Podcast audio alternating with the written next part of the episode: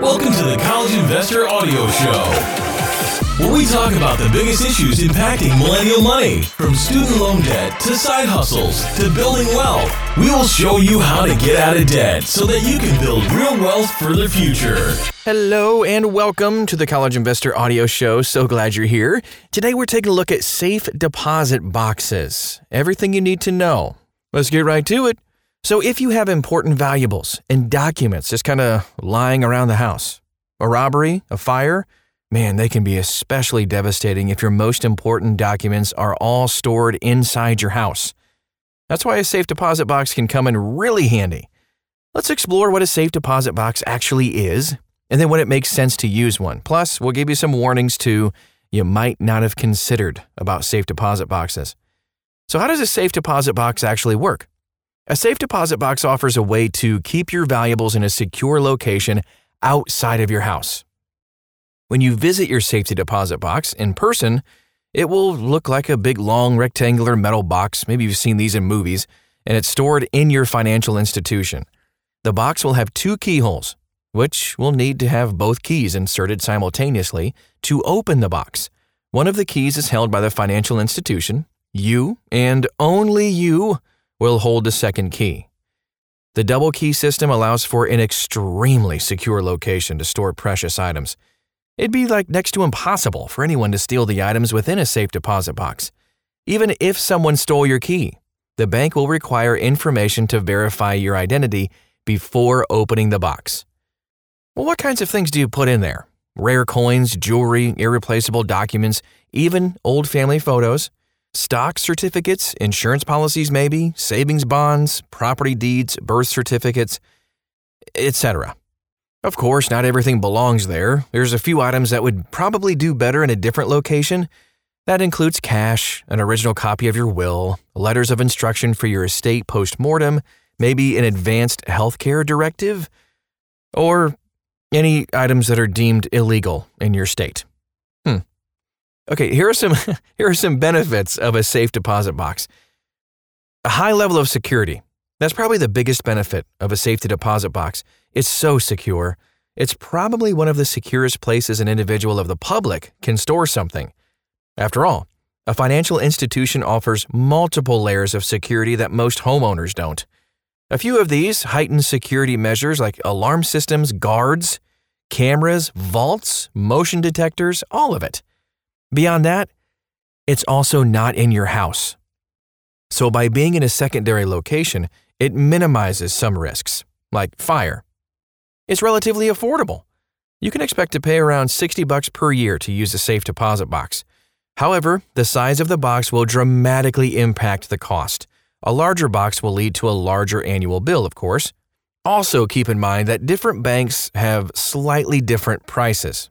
Like Bank of America, for example, offers a 3x5 safe deposit box for 75 bucks a year, but Chase offers the same size box for 50 a year.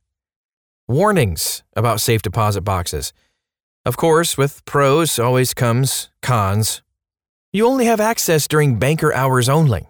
That's the biggest con of a safe deposit box, just basically the hassle of going to the box to get whatever you need. But the nice part is, whatever you store there will be needed very rarely. You would also have to go during bank hours, and that can be hard if you're working. Additionally, it's important to consider what could happen if the bank closed for an extended period of time. Like during the COVID 19 crisis, many banks closed their doors to the public for weeks and just had their drive through open. So, with that, you couldn't access your valuables for an extended period of time. Recurring cost is a second concern, of course, that annual fee. Although the cost may seem relatively low, it's just yet another expense to add to your annual budget. An alternative is to buy a fireproof safe for your home. However, these can easily cost hundreds of dollars. I've seen them for thousands of dollars. Possible loss. Although the security measures within a bank are extremely high, it doesn't guarantee against possible losses. With that, the bank doesn't guarantee the safety of your items a few hundred customers of safe deposit boxes report having missing, missing items each year. If an item went missing from your safe deposit box, most banks would not be required to cover the loss. Ah, of course, you can have your own insurance policy on the items that are in there, but that's another cost to consider along with the safe deposit boxes. There are also some complications if the owner of it dies. As we have mentioned, the bank is only able to open a safe deposit box to the owner of the box. So, with that, the question of what happens to the box when the owner dies must be asked. It is possible to make someone else a co renter of the box. For example, a lot of spouses will add their partner as a co renter. With that, either spouse could access the box if either dies. Without a co renter in place, things become a bit more complicated. Essentially, anyone seeking access to the box after the owner's death would need the backing of a court order.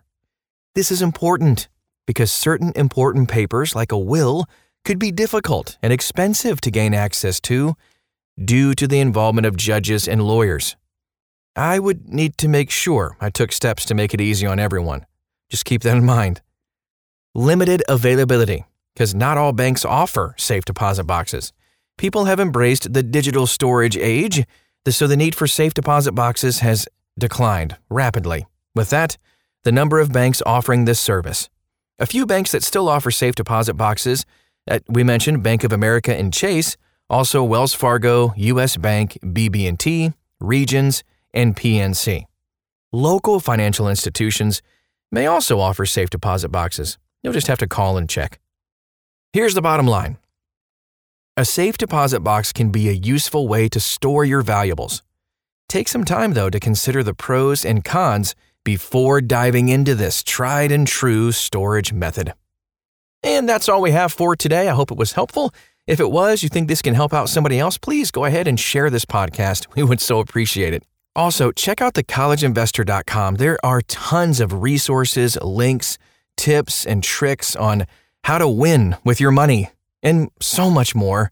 Again, it's thecollegeinvestor.com.